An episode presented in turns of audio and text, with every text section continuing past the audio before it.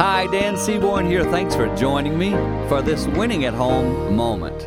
Literally, as I'm coming to share this with you today, I'm talking to a lady just before I come into the studio, and she's spry, she's happy, she's bringing some joy into life. And I said to her, Man, I, I want to have what you have. And guess what? I said to her, You're older. She said, I'm actually 82, and she's got some spunk.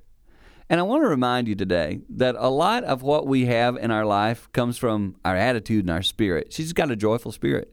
She's had a hard life. She's been through some crazy stuff, but she's still smiling and bringing me joy. That's contagious. And I want to be that kind of person. In your family today, bring joy. I don't care what your age is.